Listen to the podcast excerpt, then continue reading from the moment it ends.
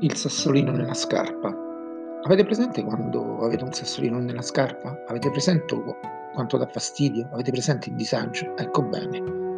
Beh, sappiate che io sono giorni, settimane, anzi no mesi, che mi porto qualcosa di molto più grande nella scarpa.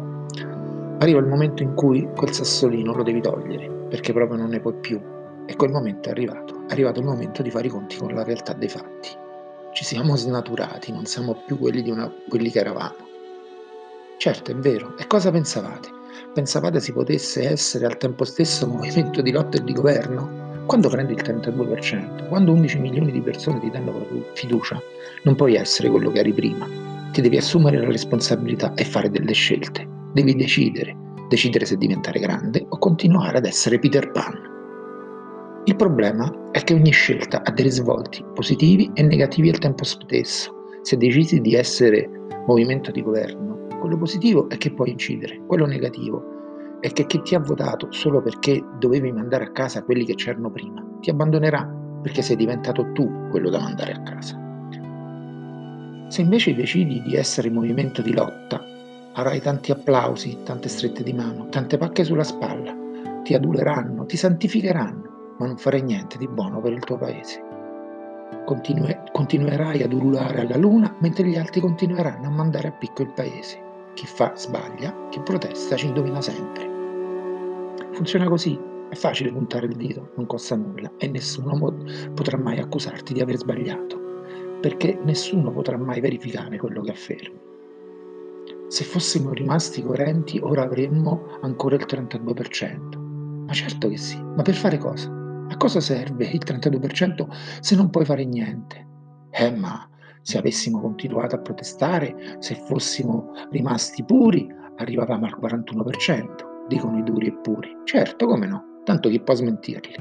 Mia nonna diceva che con i se e con i ma non si fa mai giorno. Arrivare al 41% sono chiacchiere vuote e senza senso, perché un ulteriore 9% sono milioni di voti, milioni, capite? Per la precisione 3,1 milioni. Ma tanto chi afferma questo continuerà a farlo, tanto chi potrà mai dire il contrario? Sapete invece cosa avremmo dovuto fare? Stringerci intorno ai nostri eletti, sostenerli, incoraggiarli. Invece cosa abbiamo fatto? Abbiamo puntato il dito, li abbiamo criticati, li abbiamo insultati, li abbiamo trattati come se fossero nostri nemici. Se facevano uno era poco, se facevano dieci era poco e se facevano cento era poco non siamo mai riusciti a gioire di un solo risultato, mai una volta. Ma gli altri li avete mai guardati? Li avete mai osservati? Guardate ora Salvini, da anti-europeista ora indossa la felpa con su scritto prima all'Europa, da no recovery a sì recovery, da flat tax a imposta progressiva, da no migranti a sì migranti, e tutti i suoi muti, muti come pesci, nessuno che protesta, nessuno che si lamenta. E il PD ma ci siete mai stati sulla pagina di Zingaretti? Sapete di cosa, di cosa lo accusano? Di essersi asservito a noi, perché noi siamo riusciti a fargli dire sì al taglio dei parlamentari dopo tre volte che aveva votato no, capito? Tre volte? No. Poi siamo arrivati noi e ha dovuto dire sì. Ma noi non basta, noi vogliamo di più, sempre di più, non ci basta mai, sempre poco, troppo poco. E arriviamo a oggi il periodo più travagliato e doloroso della nostra storia. Ma pensate che votare sì sia stato facile? Ma pensate che cliccare su quel tasto non sia stato doloroso per tutti? E cosa vedo? Vedo gente che invece di incoraggiare, di aiutare, di consolare, cosa fa? Punta il dito. Spariremo. Ma stiamo scherzando? Ma veramente? In un momento come questo c'è bisogno di unità, c'è bisogno di stringerci intorno ai nostri eletti e aiutarli a superare questi momenti. Non abbiamo bisogno di tifosi, abbiamo bisogno di gente che consapevolmente si, ram- si rimbocca le maniche e lavora, perché gli eletti, i nostri portavoce, sono come noi, sono noi.